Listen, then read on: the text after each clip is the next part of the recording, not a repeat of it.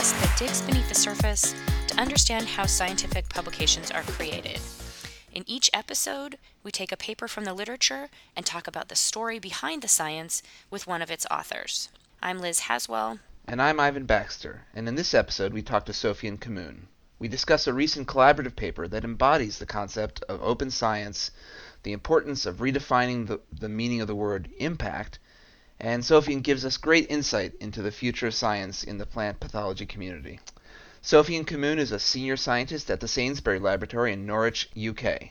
He was born in Tunisia, got his maîtrise from Pierre and Marie Curie University in Paris, France. He then moved to the United States where he did both a PhD and postdoc at the University of California, Davis. He went to Wageningen University in the Netherlands for another postdoc, and he was a senior research scientist for three years there. Sofian started as an assistant professor in the Department of Plant Pathology at Ohio State University, Wooster, where he rose through the ranks to full professor before moving, in 2007, to the Sainsbury Lab, where he has been ever since. During his, this time, he has been the head of the laboratory for several years, and he has received many awards, and is an elected member of the AAAS and EMBO, and has served on many editorial boards. So today's paper is Islam et al. 2016. Emergence of wheat blast in Bangladesh was caused by a South American lineage of Magna Magnaporthe oryzae. It's in BMC biology. So, this paper addresses the source and the characteristics of a brand new outbreak of wheat blast that was reported in Bangladesh in February of 2016. So, blast is a fungal disease that affects grasses, but it hadn't really been seen in wheat before, with the exception of uh, some strain that had been discovered in South America. So, in this paper, the authors describe the geographical distribution of this new disease observed in Bangladesh, characterize the symptoms of affected plants, and verify that this really is a rust fungus causing the new disease. Most importantly and strikingly, they performed RNA sequencing on symptomatic and asymptomatic plants and showed that the new strain was very likely derived from the wheat blast that had been previously identified in Brazil. So um, it probably traveled from South America rather than being a new strain or something unknown. So, links to this paper and to any of the other digital resources that we discuss in this episode can be found in the show notes. Uh, you can navigate to the show notes by finding the Taproot landing page on the Plantae website. So, Sofian, welcome to the Taproot podcast. Please tell us how this paper came about. How did you start working on this problem? What, what happened is uh, I heard about it. I heard about the outbreak uh, sometimes in early March, and um, just couple of weeks after it took off, it was covered by the Bangladeshi press and, and, and so on. And, and I had uh, a contact, someone I met at a conference earlier, um, Tofazzal Islam. Uh, he's a plant pathologist based in Bangladesh we became Facebook friends. So I, I, I, I became familiar with him and his work through Facebook actually. And, and I that's decided awesome. to contact him. Yeah, it's awesome, isn't it? Yeah, that's, that's really cool. Social media had a big role to play in this story.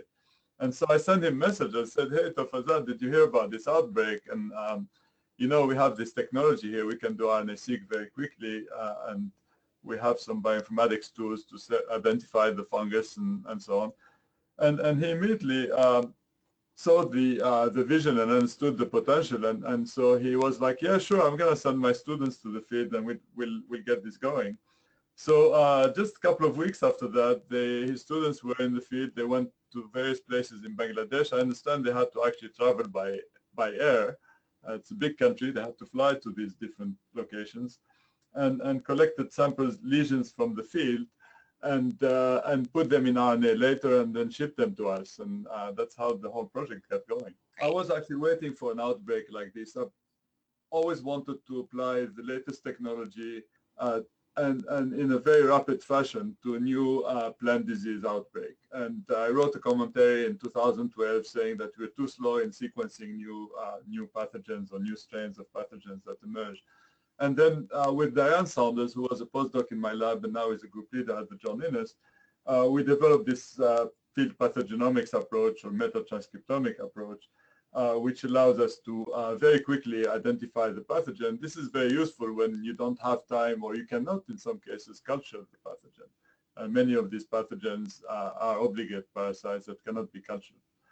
Uh, so, um, so we had the, the methods really established, and so when I heard about the outbreak, I was like, "Okay, we can, we can maybe this is a real case, and let's try to do this as fast as we can."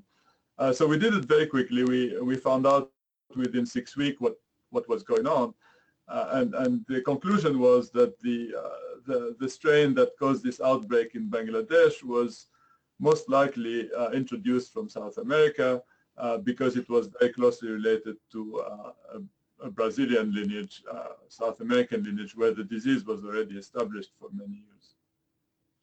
And so can you elaborate um, a little bit for those of us who aren't that familiar with plant pathogenesis, how knowing the identity of the blast will is this helpful for the farmers? Like, is that something that they can, is that information they can use in upcoming year, or is that more like a first piece of information to have for some sort of 10-year genetic engineering program? Oh yeah, sure. I mean, uh, the, this is somewhat obvious for plant pathologists because the first step really is to know your enemy, right? So, um, so yeah, you have to know what you're dealing with, right? And and and just identifying at the species level uh, the microbe or the pathogen is not sufficient. You want to know what kind of strains you have. Is it an asexual clone or is it a diverse population, etc. So the knowledge, uh, the precise knowledge of what the uh, pathogenic agent is, is, is critical to uh, help establish methods of control or at least even guide the research, right? So in this case, knowing that this is the Brazilian lineage uh, was very important because it allowed us to um, essentially immediately tell the Bangladeshi that they can apply all the knowledge that was generated in Brazil over uh, the 20, 30 years uh, during which the, the disease was established there uh, and, and, and, immediately apply that kind of knowledge to, to the Bangladeshi situation. So they knew which fungicides could be used. Uh, there's not a lot of disease resistance in wheat against this pathogen, but at least they had some hints about which uh, cultivars would be maybe um, more resistant. Uh, so there was a number uh, of, uh, of, of information like that that wouldn't have been possible to really apply with confidence without knowing exactly who the enemy is, right? Right, and are they are they are you following what's happening this season for those farmers? Oh yes, absolutely. Uh, this season it's uh, it's uh, back again, and they had a second outbreak in Bangladesh, but it's it's much more serious this year because it crossed the border to India and um, it was detected in West Bengal, which is the Indian state that's at the border with Bangladesh. And the uh, Indians decided to burn all the all the infected fields. So there was reports that about thousand thousand hectares of wheat were were burned uh, with gasoline. I mean, this is really uh, crazy to think about it they actually burned about 1,000 hectares uh, to, to try to, to stop the outbreak. Uh, we haven't heard much since, so um, hopefully the, uh, this particular spillover to India was contained, but um, it does look like the pathogen is now established in, in, in South Asia. Um, it's, I think it's going to be very hard to eradicate it. So Sofian, um, what we would like to do now is sort of move a little bit into the story behind the science here because the results in, that are presented in this paper developed in a really unique and, and actually kind of amazing way. And as you alluded to earlier, social media played a really big role in that. Can you tell us about how this paper really came together? Sure. So uh, once we received the samples from uh, Tofazzal's team and, uh, and sequenced them, uh, we couldn't actually do much with them ourselves because I don't work on the blast pathogen. I'm not an expert in that field. I'm, I'm known for working with uh, potato blight, with the Irish potato famine. I, I didn't have neither the expertise nor the data, actually, nor the genome sequence data to compare the Bangladeshi samples with anything else. And so I thought this was a great case to uh, rally the community and, and, and get everyone to contribute something. So what we did is we uh, sequenced the samples and uh, you know, processed them, did the quality control, and then posted everything on the website, uh, website we called Open Wheat Blast. and and and essentially went and, and, and really made made some noises on social media and emailed colleagues and everything and asked asked the crowd essentially out there to help us uh, analyze this data. And, and that was, the response was fantastic because the day we went live, there was only one genome sequence of a wheat blast strain that was public. It was a paper from a group in Montpellier uh, that was published a few months earlier, but that was one single sequence and you couldn't really do much by comparing the Bangladeshi uh, material and sequences to just one genome. Uh, but uh, within weeks, and as, as people started contributing analysis and all that, we had 22 additional genomes available of uh, South American uh, strains, uh, some from wheat, many of them from wheat, and some from uh, other grasses. so, so there was a, a, fantastic community response. But it also, it also really underlines how much data there is out there that's not available to the public, right? 22 genomes. Absolutely. That was a very interesting thing that many people had genome sequenced for several years, even in some cases, but they uh, haven't released them or they haven't finished analyzing them or maybe they were uh, preparing a paper that was still in, in, in the works. And uh, in a way, it's a pity, right? Because this data was out there and there was no reason maybe for them to release it. But this this essentially, um, uh, you know, encouraged them to uh, to share the data and contribute to the analysis and so it was it was a fantastic group exercise uh, uh, and so we had two in fact two uh, population geneticists. Uh, one was Daniel Croll in uh, at ETH in Zurich and the other one is Pierre Gladieux in Montpellier. Uh, they both did the analysis separately and they actually used overlapping also data sets. So they used overlapping genomes because they had their own genomes and they some of them were the same but some weren't. And so um, so what was what was really fun is essentially six weeks after the uh, collections of the samples uh, in Bangladesh, we had reports coming out from both Daniel and Pierre uh, posted on our uh, Open Wheat Blast uh, website. And, and the cool thing, they came out with the same conclusion that this uh, Bangladeshi um, outbreak was caused, caused by clonal lineage by a single clone. And that clone was very closely related to some of the South American um, genotypes we had. So it was very uh, clear that this was most likely an introduction from South America.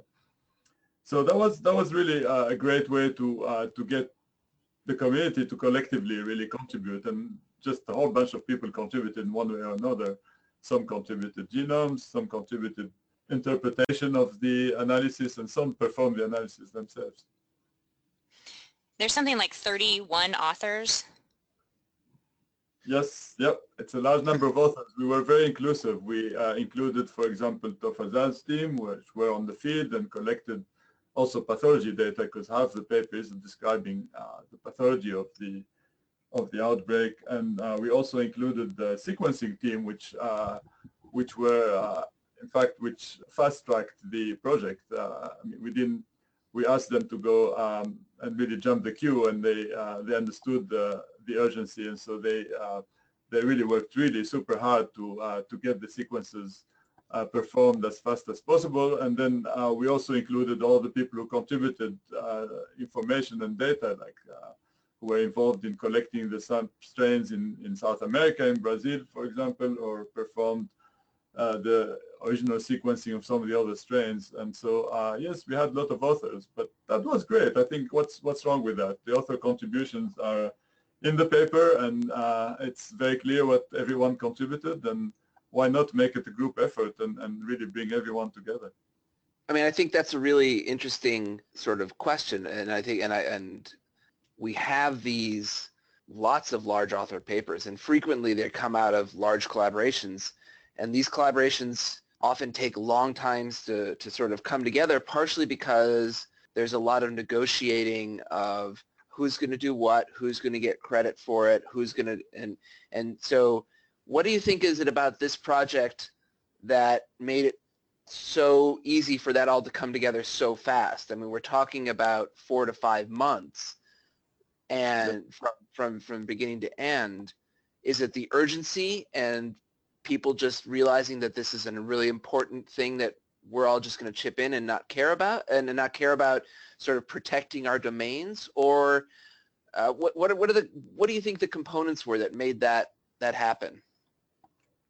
I think it's several several aspects. I think one of them clearly is is being part of this experiment of responding very quickly to uh, an outbreak like this one, an important one, and, and, and being part of that. So if you're working on wheat blast, you really wanted to be part of this. This was obviously a, a very dramatic event, a new outbreak. First time it's detected outside South America. It's in a, in a fairly poor country and, and, and a very serious uh, situation. So everyone wanted really to contribute.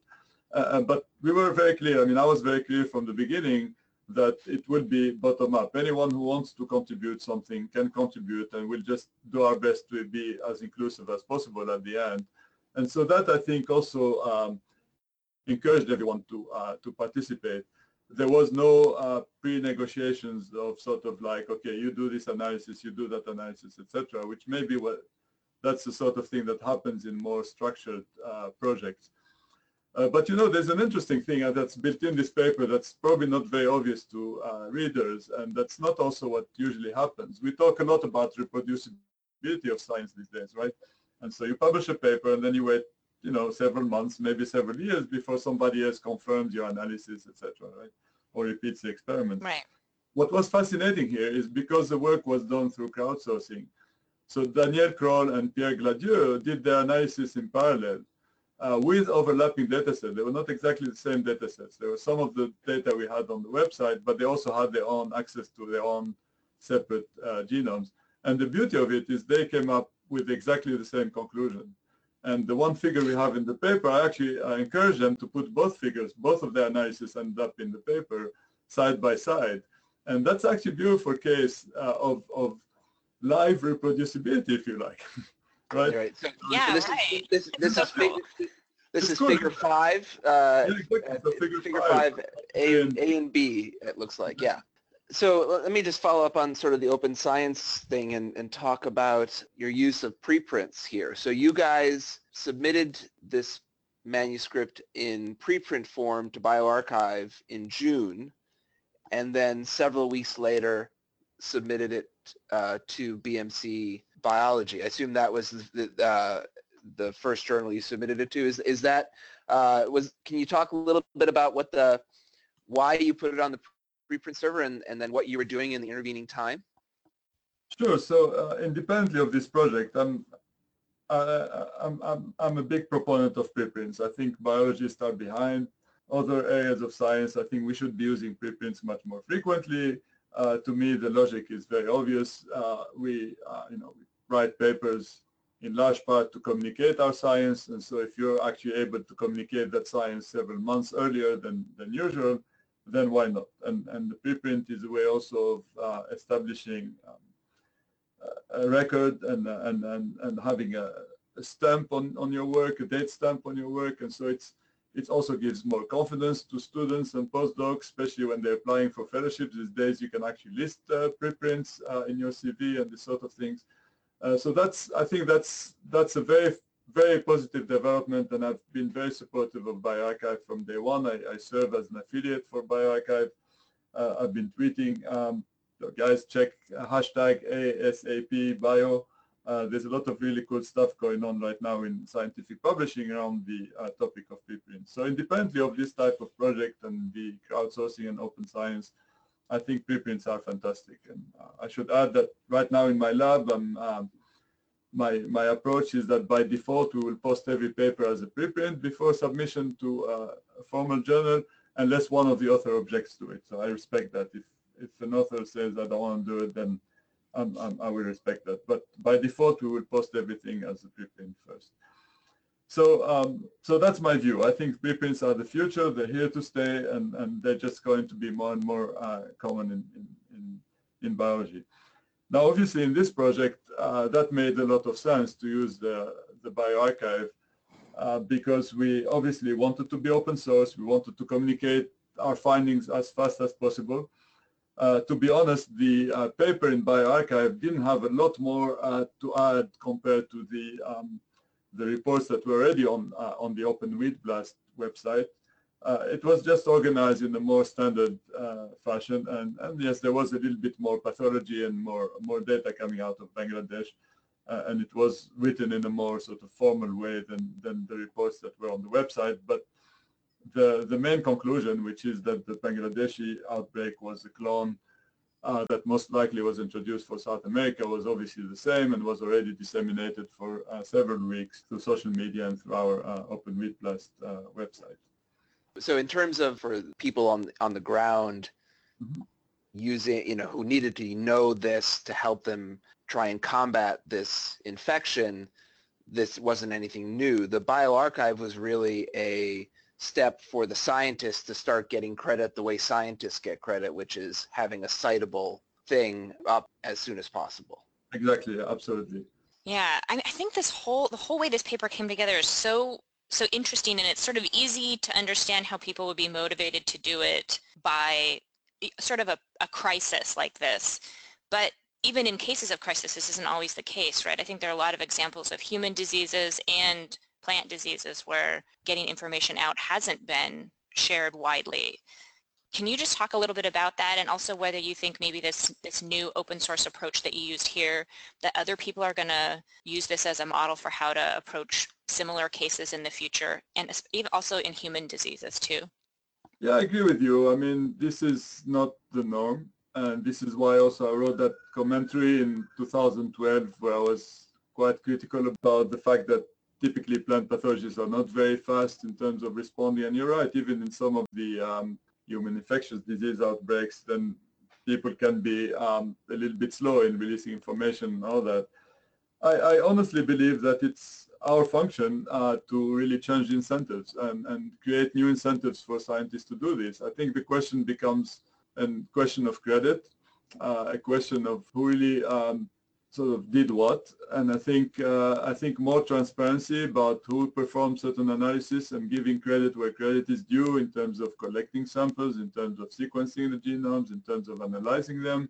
Also, people coming later and interpreting them, right? I mean, some people may come later in the project and interpret the data in a different way and have a very important contribution. That's also highly valuable but a lot of times our uh, incentives are, are really wrong in, in science, right? I mean, we, we focus on one metric, which is number of papers. We talk about impact factors. Dare I say impact factor? I hear that word, and and you know things like that. So Yeah. rather than actually thinking about the impact, right? So um, and and and so in this case, I was personally extremely proud of the website already, right? I mean, the website I thought was an amazing contribution. Uh, so the paper really was was a cherry on the pie, but I thought the website was already basically playing a function in terms of impact and influence and, and, and really getting people to communicating your science in a different way. In this case, it was very different. It wasn't through a formal publication. It was really through reports posted on the website. And so those tweets coming out of uh, Danielle and Pierre and saying, hey, we figured it out, you know, the Bangladeshi outbreak is caused by a clone and it's, it's, a, it's a South American clone. So, uh, uh, so those tweets were, um, were very important. That was the first time, I, in fact, the, that knowledge, that piece of information was ever published. It was through Twitter. and so uh, to me, that's, that's like as worthy as a publication. And you, you really have to give credit actually to those two guys for having performed that analysis, right? Um, and so, um, yeah, so I think a lot of it is about incentives, right? We, we really need to think very hard about incentives in science, in biology in particular. I think we sometimes are too unidimensional and don't really look at the big picture. And, and I think that's, we all have a role to play, right? When we hire or when we recruit and when we evaluate promotions and all that. Uh, well, what's the what's the impact and uh, what's the broader picture there? Not just counting the papers and and checking which journals they were published in. Yeah. So speaking of Twitter, uh, uh, let me recommend Sofian as a, as a fantastic uh, person to follow on Twitter. But actually, one of the things that I, I wanted to, to bring up, you, you had a tweet um, sometime last fall, I think, because there was a, a wheat uh, rust, I think it was wheat rust That outbreak in Sicily, uh, Sicily That- stem rust. stem rust, Yep. yeah, that where they didn't do any of this. Uh, it sounds like they kept it all under wraps. Yep. I mean, so in terms of the, uh, is is that? I wonder how much of that is is sort of the science and our and our incentive structure for for credit, but also, uh, I mean, is there an are there are the incentives wrong on the sort of on the uh, extension side too, where they, they want us, that some of the, the, the countries want to keep it quiet of what's going on, or, or, or is that, is it really just uh, on the science side that you're seeing this sort of skewed incentives? Yeah, I don't, I mean, I, you're, you're right. So there was an outbreak of stem rust in Sicily last September, um, and it was only um, made public uh, many months later, and uh, I think February was it, that tweet was February or March. Uh, and, and so, um, yes, it wasn't disclosed until much, much, much later, and even worse after the planting season uh, started. That, that saddens me a lot because um, you know, Sicily actually is only a few hundred kilometers from Tunisia, where I was born and grew up. And I actually have members of my family who have uh, wheat farms in Tunisia, and that's only a few hundred kilometers from that outbreak. And and you know, they have an extension service there. They know how to. Uh, they know what stem rust is. They could scout for stem rust symptoms in the field. They could um, already stockpile certain fungicides and, and make decisions like that. So even from a personal point of view, I was actually quite annoyed that uh, that information wasn't made public. I'm sure I would have informed people about it, and and they probably would have taken actions. If anything, be a little bit more aware and pay a little bit more attention to the symptoms they see in the field in case they that disease to spread uh, to other areas. So. Um, so it's sad. I, I, I, don't really understand why that's not happening more frequently. Uh, I always use the example of, of human infectious diseases. Imagine there would be like a, an outbreak of Zika or whatever, Ebola or something in your neighborhood and nobody tells you about it. I mean, you only find out after six months. That wouldn't be good. So um, I think it's the same thing here. And um, maybe plant pathologists are more conservative and they're not used to um, no, I don't think that's true. Uh, I mean, I'm not a plant pathologist and I even I struggle with the thought of making my data completely open source like that. Okay. But I can think of cases where this kind of this kind of approach could be applied outside of um, sort of an outbreak where as a plant pathologist, it's obvious that you need to get your information out there for the good of farmers. When you're working on basic biology, maybe it's not so clear, but I can think of cases in, say, Arabidopsis biology over the last couple of years where concerns about certain mutants and their mm. validity of their, their phenotypes associated with them. Maybe if that had been dealt with in a completely open source manner, that can you imagine how many hours of graduate student time could have been saved mm-hmm. um, by approaching that in an in, in, this way rather than individual people slogging through repeated attempts to reproduce other people's data and stuff. Yeah, sure, absolutely. Uh, I see your point. I mean, you look at it from a scientist point of view of sort of protecting your data and, and waiting until publication. Yes, that's an issue. It's true. Um, but also these days, I mean, if you, I mean, there are ways of posting the data. I mean, it's, it's, uh, there's many ways. There's also um, formal uh, repositories. I'm thinking of Figshare and other uh, ways of, of quickly posting data sets. And, um, and, you know, somebody would be very hard pressed to use that data set without acknowledging you. I mean, that would be first unethical, right? Uh, and, right. and so they'd have to somehow acknowledge you some in some ways. Right. Uh, and probably they need to come back to you to ask to get more information, right? Because who is going to invest their student or postdoc time into analyzing a data set without knowing everything about the data set. So so I think um, I think we should be a little bit more open. I think there's a bit of um, of a paranoia and, and and and and also I mean the way I see it also is sometimes it's actually exciting to recruit an expert to your area of research. So I don't see that personally as a threat. I see it as a as a as an add-on to understand the questions I'm interested in or the system I'm studying. So so let's say if you know when somebody for let's say sequence a genome of uh, a particular plant or a particular organism, uh, then um, you find maybe there's an expansion in a certain gene family. So obviously you would want to recruit the expert on that gene family to help you understand what's going on there, right? So, sure. uh, so and, and, you know, in some cases, I guess you could do it by emailing, identifying someone and emailing them, but that can also be done through um, maybe through more uh, more of an open source approach, maybe tweeting and saying, hey, can somebody help me with this family? Who knows about this stuff, right? And and maybe that's that's another way of approaching it. So um, so I don't know. I'm, I'm, I, understand that it's complicated, and uh, I'm I'm sure that the model we used in this project would not be applicable to many other projects. Uh, but maybe we should try to think more creatively in, in, in bringing communities together and, and creating new teams. And it's more fun too.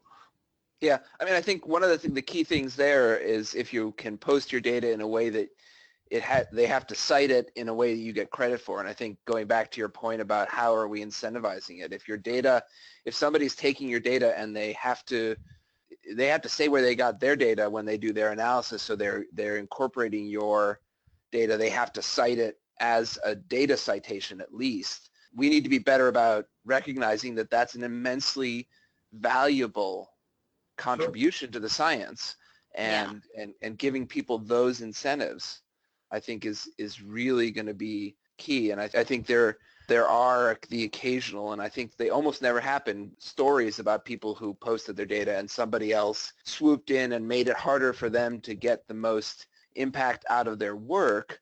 But I think it's, it's more a, a case of frequently these are the ghost stories, right? Mm-hmm. They're, they're the stories yes, you tell absolutely and it inhibits everything when in reality there probably aren't ghosts. Yeah. no, I think you're right. And I think there's a lot of discussion out there about recognizing data sets, especially important ones, and um, recognizing that as an important output uh, out of research program, an important contribution. I think that's happening, to be honest. I think uh, many of our colleagues are have fantastic websites where they create data and, and produce wonderful data and share it. And, and as you very well know, uh, the funding agencies also do require that in many cases. Mm-hmm. Yeah, I think, I mean, as a scientist personally, I, what I what I like to see is actually influencing people and getting people to use my my, my stuff, right? So, yeah. so when you generate data set, I guess you also want to see the community use it, whether it's a cloning a single gene or whether it's a gigantic gene expression data set, let's say, or or set of genomes, I think we all want to see people start using them, right? Because that's that's credit. That's those are your babies, and you want people to, to play with them, and, and, and that's influence and that's impact, right? Yeah, Magnus Nordborg said something to me. I was a postdoc when he said it to me, and it just has stuck with me ever since. He said, "I'm I'm not worried about being scooped. I'm worried about being ignored." Yeah, it's it's fantastic. It's a beautiful quote. I totally agree with that. Gosh, that would be the worst thing as as a scientist to be ignored, right? Yeah. I mean, that's why we do science. I mean, I always say that our business is knowledge, right? We want to generate knowledge, but we want also that knowledge to influence others to do things differently and generate their own knowledge, uh, maybe through um, building on our knowledge, right? And so. Sophien, we're, we're, we're, we're probably running close to the end here.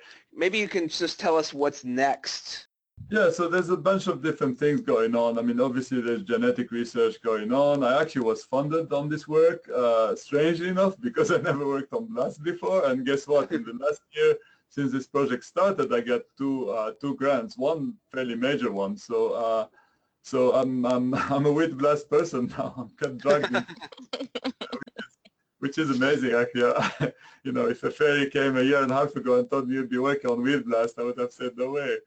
Um, so it's uh, it's funny how, how things uh, develop. Um, but you know we're doing something else with the Open Wheat Blast project right now with the Open Wheat Blast initiative. Is our colleagues in Bangladesh have uh, screened um, bacteria that they isolated from wheat fields, infected wheat fields, in fact, and um, and screened them for biocontrol activities against the fungus. And they identified four strains that have biocontrol activities.